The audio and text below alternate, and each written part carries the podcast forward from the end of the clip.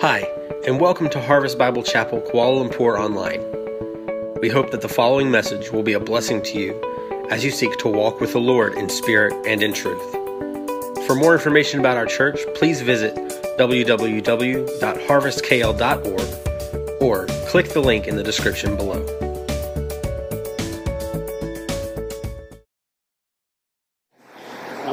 Very good morning, and I want to uh, thank uh, the elders of uh, Harvest KL for inviting me to uh, give uh, the, to share with you this morning's sermon uh, from Philippians chapter one about Paul in prison, uh, Paul in chains, right?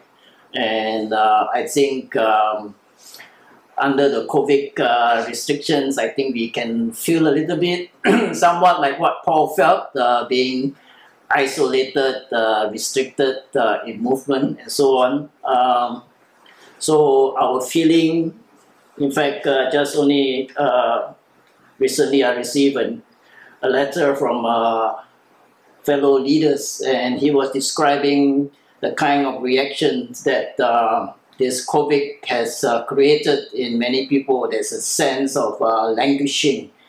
Um, it says uh, we have a restless spirit, which is an uneasy heart or an unquiet mind, something that uh, feel amiss and we cannot uh, pinpoint what the cause is, and some of us uh, feel uh, lost uh, and restless because of these COVID restrictions, and then they result in a a lack of heart in doing things. Uh, uh, we become passionless uh, in our worship, lack of excitement in the things or in spiritual matters. Uh, some of us uh, can identify with that feeling, and then uh, we our emotions are a bit jaded.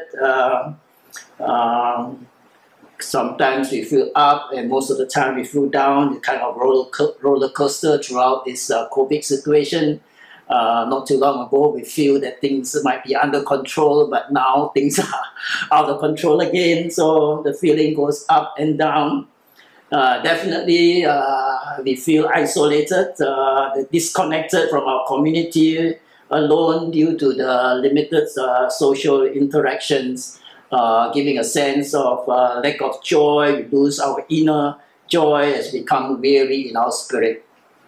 So this is result of some uh, survey that the leader has done, what people are feeling uh, in their current so-called COVID chain, COVID restrictions. And Paul is like that uh, in Philippians 1. He was in prison, he was handcuffed, he was in chains. And we will, we, will, we will consider this passage and learn how he what his attitude and his uh, approach was in such circumstances. And I hope that uh, we can learn some uh, lessons from it.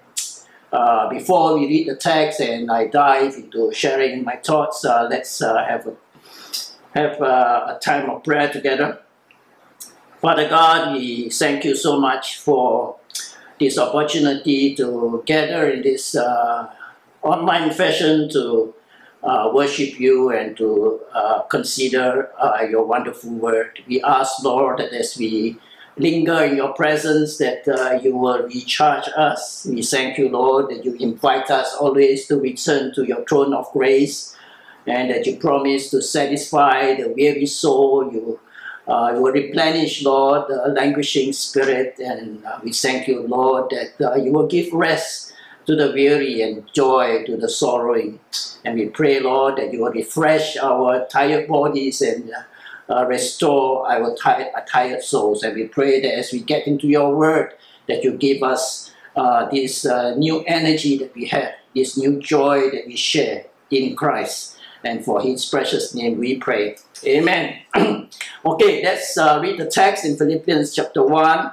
Uh, only seven verses for our consideration this morning. From verse 12, I'll read the text first and I will share with you uh, my outline and uh, my thoughts uh, in a short while. In verse 12 of Philippians 1, it says, I want you to know, brothers, that we that what has happened to me has really served to advance the gospel we will consider afterwards what has happened to Paul. And as a result, it has become clear throughout the whole palace guard and to everyone else that I am in chain for Christ. Because of my chains, most of the brothers in the Lord has been encouraged to speak the word of God more courageously and fearlessly. It is true that some preach Christ out of envy and rivalry, but others out of goodwill. The latter do so in love, knowing that I am put here for the defense of the gospel. The former, there's those who uh, preach out of envy and rivalry. Uh, they do so out of selfish ambition, not sincerely, supposing that they can stir up trouble for me while I am in chains. But what does it matter? Paul says. The important thing is that in every way, whether from false motives or true, Christ is preached. And because of this, I rejoice. Yes, and I will continue to rejoice. Uh, may the Lord bless the reading of His Word, and even as we uh, enter into uh, considering the content of these uh, seven verses, you can see in a nutshell, it's something like this. Paul is in chain, but the gospel is not. Paul was in chain, but not his spirit. His body was chained, but not his spirit. Paul was his chain, but he rejoices. Put it another way, he says Paul's body was in chain, but his mind is free. And through his mind, in spite of the chain, he seeks to advance the gospel. He seeks to encourage uh, others. And he decides to rejoice always. Through these seven verses, to the reading, you I didn't sense there was no sense of self-pity. There was no regret. Uh, there was no negative thoughts. Uh, while in chain and in prison, Paul lived out what he wrote uh, in a verse uh, in this letter of Philippians towards, we will come to that, I suppose, in the last sermon in Philippians 4 and verse 8. He says, Whatever is true, whatever is noble, whatever is right, whatever is pure, whatever is lovely, whatever is admirable, if anything is excellent or praiseworthy, think about such things.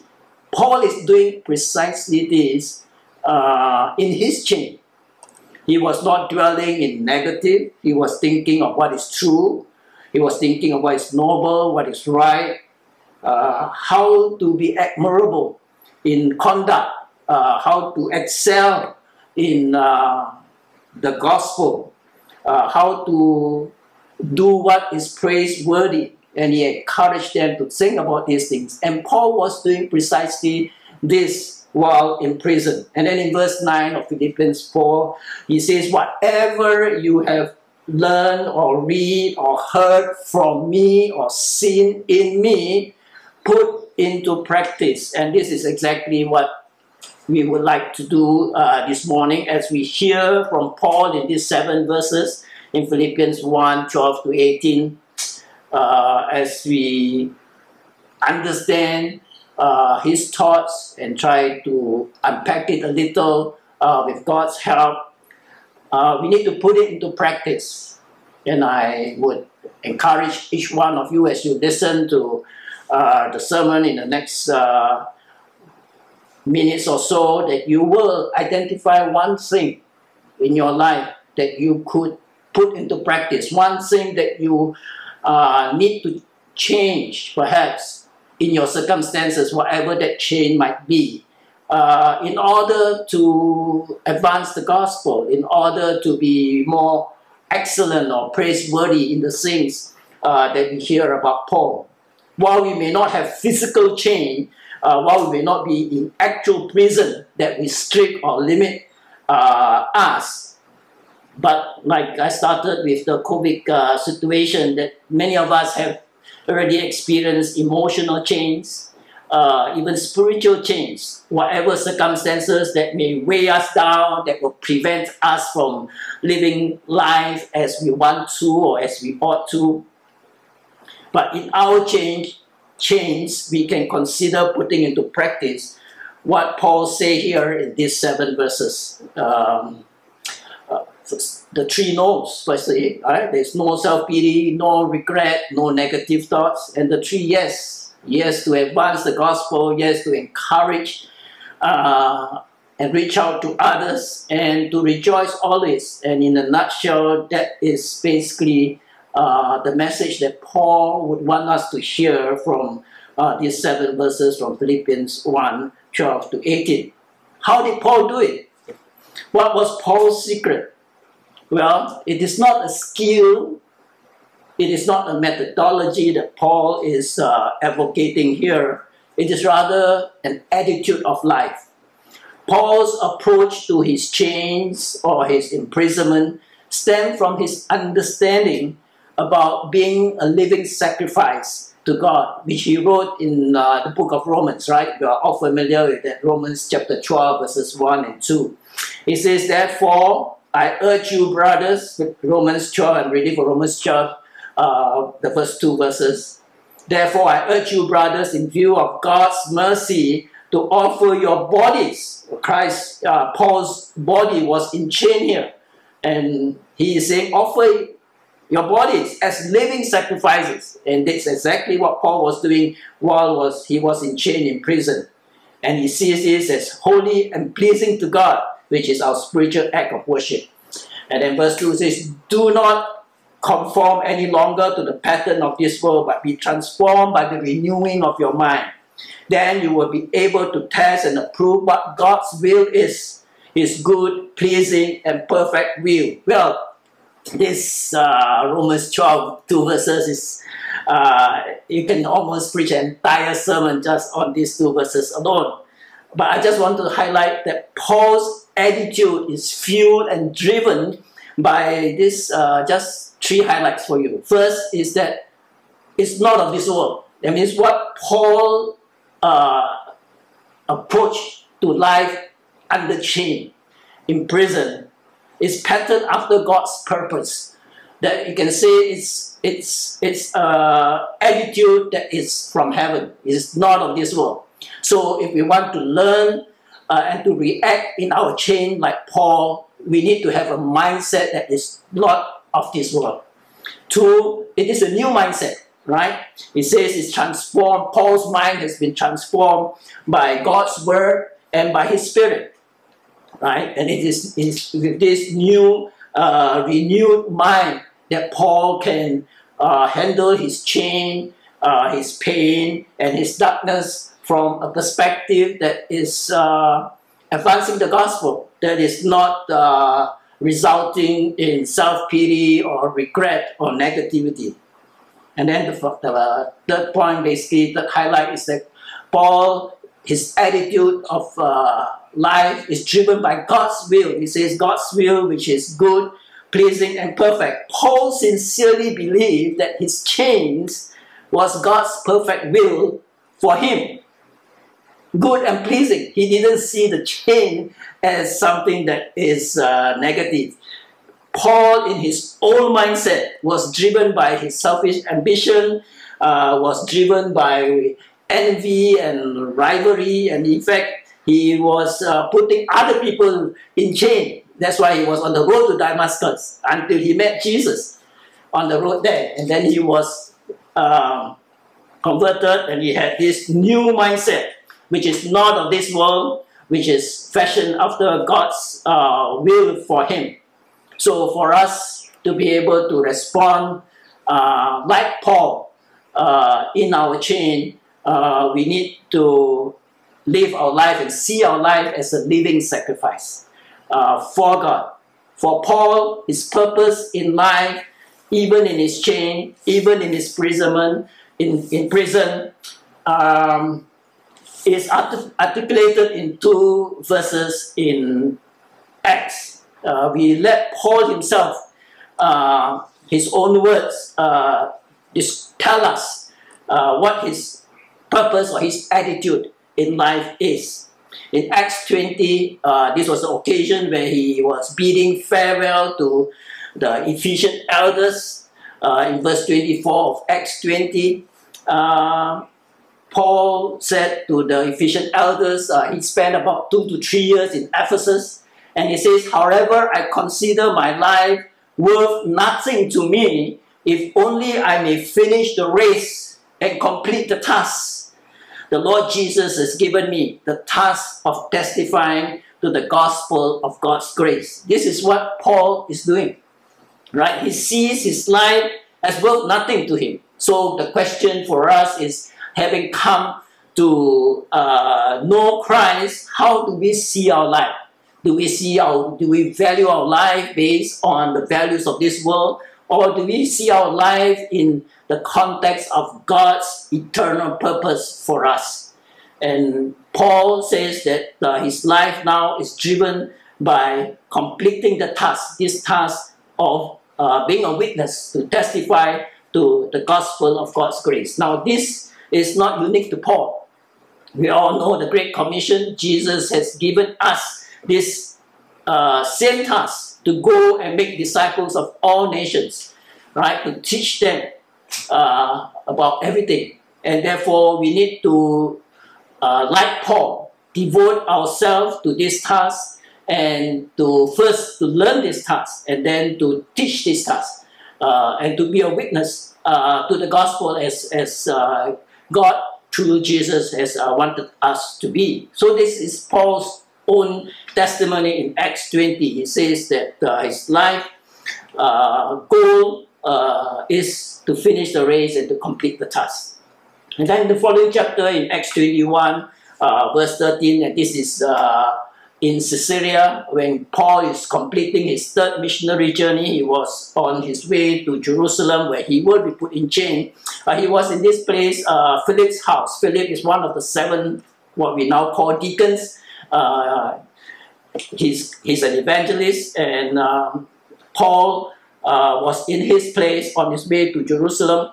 And there, Paul encountered uh, a prophet by the name of Agabus. And Agabus took the belt uh, that Paul was wearing and tie up uh, his foot and his leg and uh, gave the prophecy and says that uh, if you go to Jerusalem, this is what's going to happen to the owner of this belt. And then, of course, the believers in uh, Caesarea, being loving Paul and wanting to care for his welfare, tell, told Paul and pleaded with him not to go to Jerusalem. But Paul's response was uh, amazing. Uh, Paul answers them, says, Why are you weeping and breaking my heart? He says, I'm ready not only to be bound in chain, but I'm also to die in Jerusalem for the name of the Lord Jesus Christ. Uh, well, we know that it's not, not God's will for Paul to die in Jerusalem, but definitely in Jerusalem he was bound. And through a series of uh, court trials in Jerusalem, and through his own plea to Emperor Caesar, he was then shipped over to Rome. And from Rome, uh, we got this letter that he wrote to the Philippians. And here, uh, Paul himself said, you know, that um, he's ready not only to be bound in chain, but ready to die. So the question uh, for us, really, although you can say in our time and age to die for the gospel, uh, you can say in Malaysia, Singapore, or in other states, and so on, uh, this end doesn't appear in our horizon.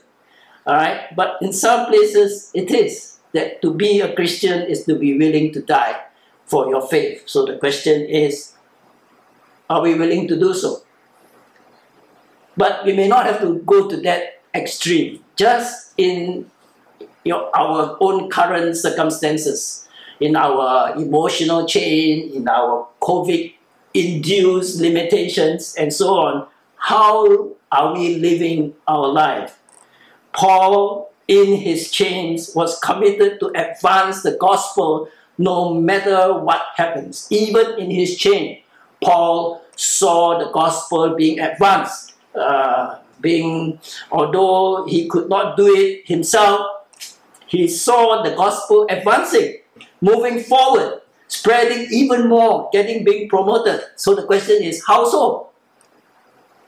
Paul saw his chain, his imprisonment, his restriction in a very different perspective. Uh, the pattern of this world would see the chaining up of God's people as stopping the spread, right? That's why they persecute. uh, uh, the early church, right? And persecution everywhere, even today in certain lands and throughout all times. Persecution aimed to silence God's people, to instill fear and to intimidate, uh, to make God's people afraid, so that those who are concerned about their welfare uh, on earth will keep quiet and will therefore not speak. Naturally and logically, this would work. Right? That's why the Sanhedrin, the high priests, the elders, the religious leaders uh, during the early church time, they resorted to this. Right? They persecute, hoping uh, to stop the spread uh, and so on. But there was one guy, which is the name uh, of Gamaliel, which is Paul's teacher and he was among the, the Sanhedrin at that time, and he gave a wise advice to uh, the Sanhedrin leaders. He says, You cannot fight and go against God and hope to win. And Paul, under Gamaliel's uh, teaching and influence, uh, understood this uh, truth right? That if he is on God's side, if he is doing the gospel, um, nothing that can go against God uh, can hope uh, to win.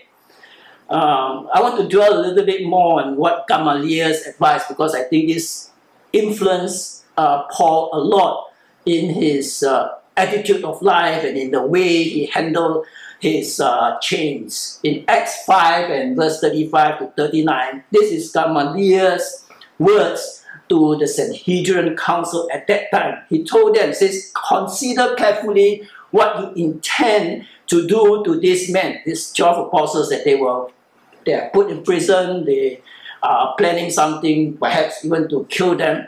Uh, and Gamaliel gave two examples or two historical examples. He says the first, some time ago, there was this guy called uh, Theudas. He appeared claiming to be somebody and had about 400 men uh, rallied to him.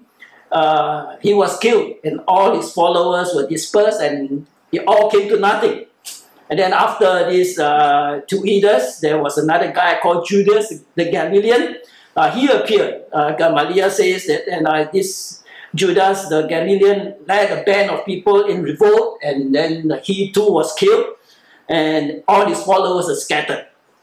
So Gamaliel was using these two uh, example to tell the Sanhedrin, saying that therefore in the present case, what is the present case? The present case is Jesus. Jesus was killed, the disciples were all scattered, and he says in the present case, right, I give you this advice. He says, leave this man alone let them go. For if their purpose and activity is of human origin, it will fail, just like the case of Theudas, just like the case of Judas the Galilean. But if it is from God, you will not be able to stop this man. You will only find yourselves fighting against God. Gamaliel understood the times he was living in, and he gave wise counsel to the Sanhedrin. Fortunately, the Sanhedrin heeded his advice and let the apostles go. And we now know through 20, odd centuries of uh, the gospel being preached that this gospel is not of man because, like Gamaliel says, if it is of man, it will fail. But it has not failed under the 12 apostles, under Apostle Paul, it continued to advance. And it brings out the truth in uh, the Old Testament, the one, the verse that Gamaliel and Paul must have known in Proverbs 21 in verse 30. It says, There is no wisdom, no insight, no plan that can succeed against the Lord. Right? So if you are preaching the gospel, if it is of God and this is God's will, victory is with the Lord. So Paul is definitely uh, very clear that his chain, although he's personally restricted, not able to go out and uh, do the preaching himself, but he says that his chains advance the gospel. How is that possible? In these few verses, he mentioned two, he, he explained two ways in which the gospel continued to advance, although he was in chains. One is through the brothers. In verse 14, it says the brothers were encouraged to speak even more courageously and fearlessly for the gospel. Instead of being cowered into timidity and silence, most of the brothers were emboldened to speak up and to stand firm. Where did their courage come from? It comes from God. In 2 Timothy chapter 1 and verse 7, it says, God did not give us a spirit of timidity, but of love, of, of spirit of power, of love, and of self-discipline. The brothers Paul is talking about is those who were co-labor with him, those who became disciples because of his uh, teaching and preaching. He says these brothers were not ashamed of Jesus Christ. They were not ashamed of Paul, although he was in chain, but they chose to choose to join in with Paul in his sufferings for the gospel by the power of God.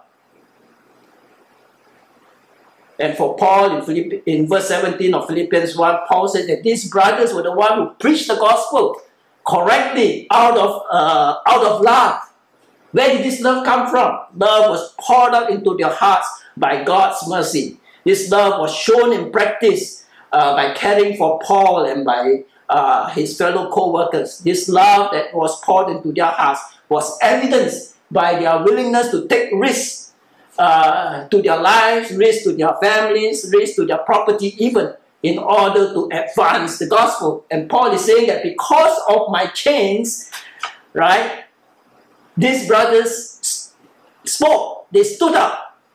So therefore, God continued to do his work, not by the one man, Paul, but through the many brothers whose names we don't even know.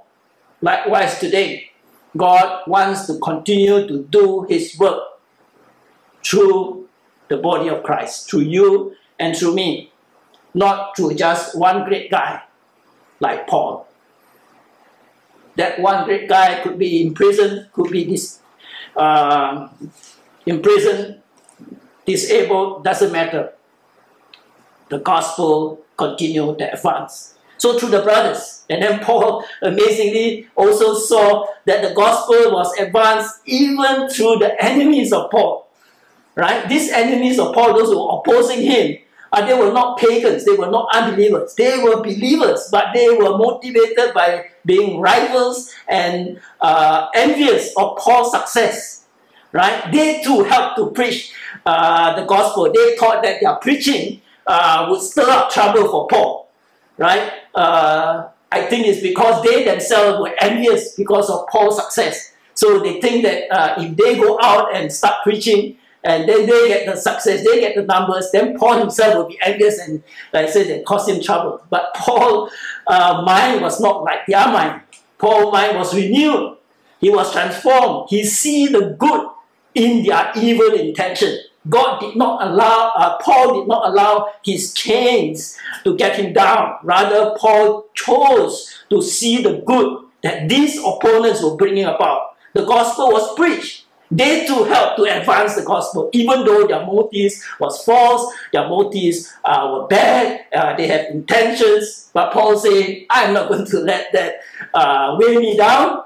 He says, Christ is preached, and that is all that matters to him. It contributes to his task of completing uh, what Jesus Christ gave him to do. So he was uh, right in his uh, motivation, and there's a lesson for us here to be aware of what motivates our action in church. When we do something, it is is it out of love for God, out of love for one another? Or are we like these uh, enemies of Paul? Uh, they are motivated because they want to compete with someone else. They want to gain more glory for themselves. Uh, they were envious of uh, one another, right? So we need to take this uh, in our own reflections and consider. Uh, while we may be doing, you can say, like Paul says, doing uh, Christ is preached, doing the good work. But if the motivation is false, is wrong, we will have to stand for before God and account uh, before Him God who sees everything and who knows everything uh, will call us to account on that day. So we need to be aware. Finally, Paul was in chain. The gospel is advanced. Paul was in chain. He was not discouraged. He continued to encourage others and he reached out to others. And finally, Paul was in chain and he rejoices. He rejoiced always, even in his change. He didn't, uh, it's, a, it's, it's a choice he made. In fact, uh, in Philippians, you can summarize the whole book of Philippians in this one word rejoice. Four simple chapters, but Paul repeat this message to rejoice in every chapter. At least six times he said so. And here in chapter 1 and verse 18 is the first time. It says, Rejoice that Christ is preached. Doesn't matter whether it is out of rivalry by some other people who try to do me in. So long as Christ is preached, I rejoice. This is what I want to do. And then the next chapter, in chapter 2 of uh, verse 17, it says, He rejoiced that he's being poured out like a drink offering. A drink offering is the final portion of the Old Testament animal sacrifices, right? Like what Paul says himself in Acts 21, just now I read to you, right? That his life is just, he's willing to die. And in that, he's prepared, he's rejoicing, looking forward to that day. That's why you will hear it probably in the next sermon, right? Paul in Philippians 1 21 says, For me to live is Christ, to die is gain. To him, death is not a bad ending. To him, death is just a gateway to his joy, is the gateway to be in God's presence. So in that he rejoiced. And then one verse later in chapter 2, verse 18, it says, And so you too. So he invited the Philippian church, the believers, you and I. He says, You too should be glad and rejoice with me.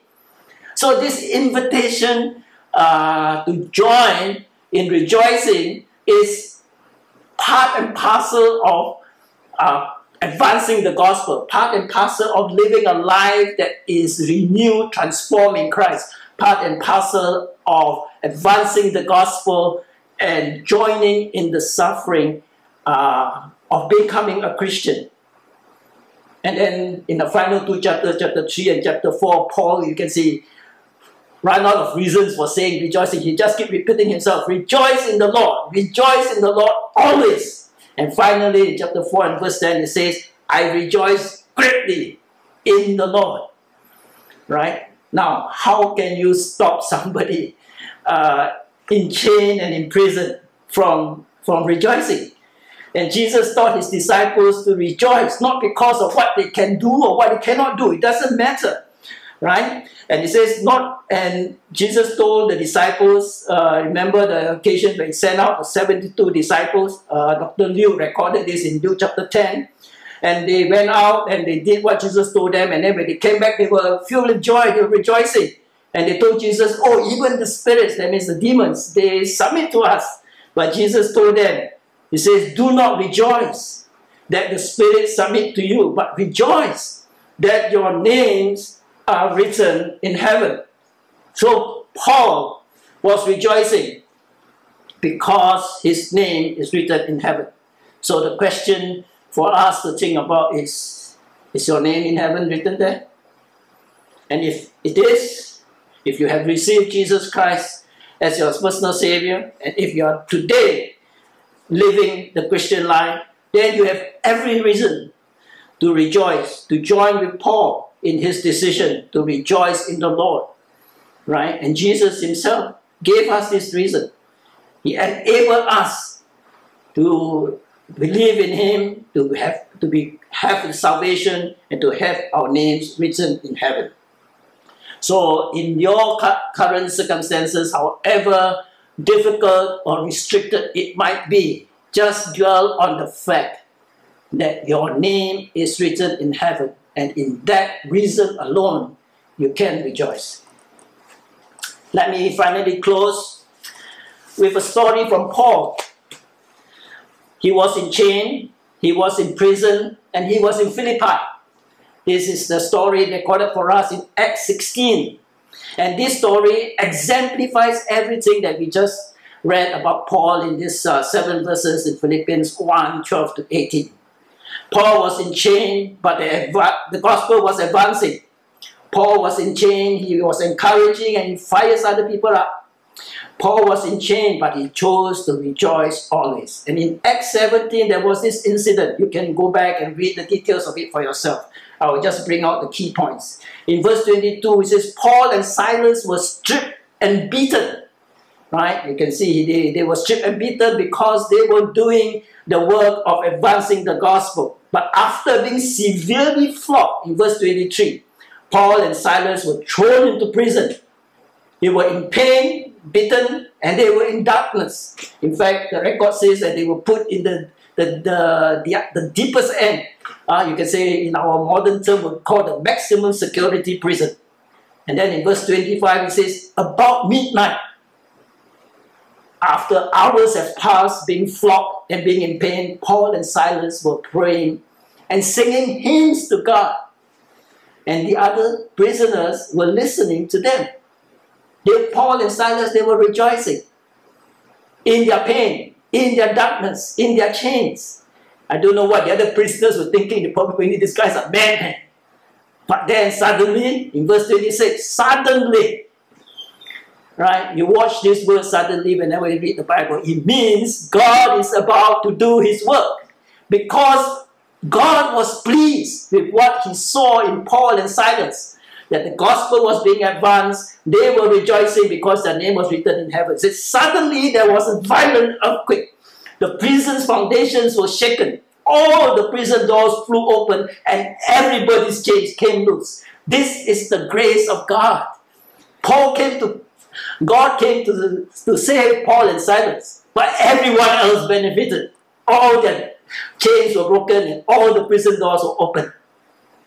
The jailer, he was in trouble. He woke up, right, and he saw all the prison door open, and he thought to himself that maybe everybody escaped, right? And he was about to commit suicide, kill himself with a sword. And what did Paul do? Paul shouted at the jailer and says, Don't harm yourself. No, nobody escaped. Everyone is still here. Right?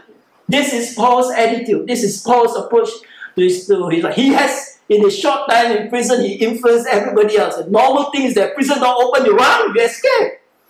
Right? But they were all there, sitting down, listening to Paul.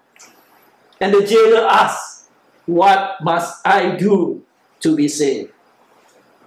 So the question you need to ask yourself is, what ought we to do now that we have heard Paul's attitude in life? What must I do? To be saved, if you have not uh, become a Christian yet, you need to believe in the Lord Jesus Christ so that your name can be written in heaven so that you have every reason to every reason to rejoice those of you who have become a Christian, the question you need to ask is, what must I do to advance the gospel of Jesus Christ? What must I do to encourage others, to fire others up? What must I do to rejoice in Jesus Christ? I hope this message from Philippians 1 encouraged you to do something to have one decision that you will make that will change the way you handle your change, whatever it might be, your circumstances, what, however hard it may be, your darkness, however dark it might be, that God is there. Suddenly, He can come and everything will be changed. That suddenly can happen to you if God is pleased with you and if he responds uh, to his grace and to his mercy by being obedient to his call. I hope that God will bless you even as we have been blessed listening to this sermon. Amen.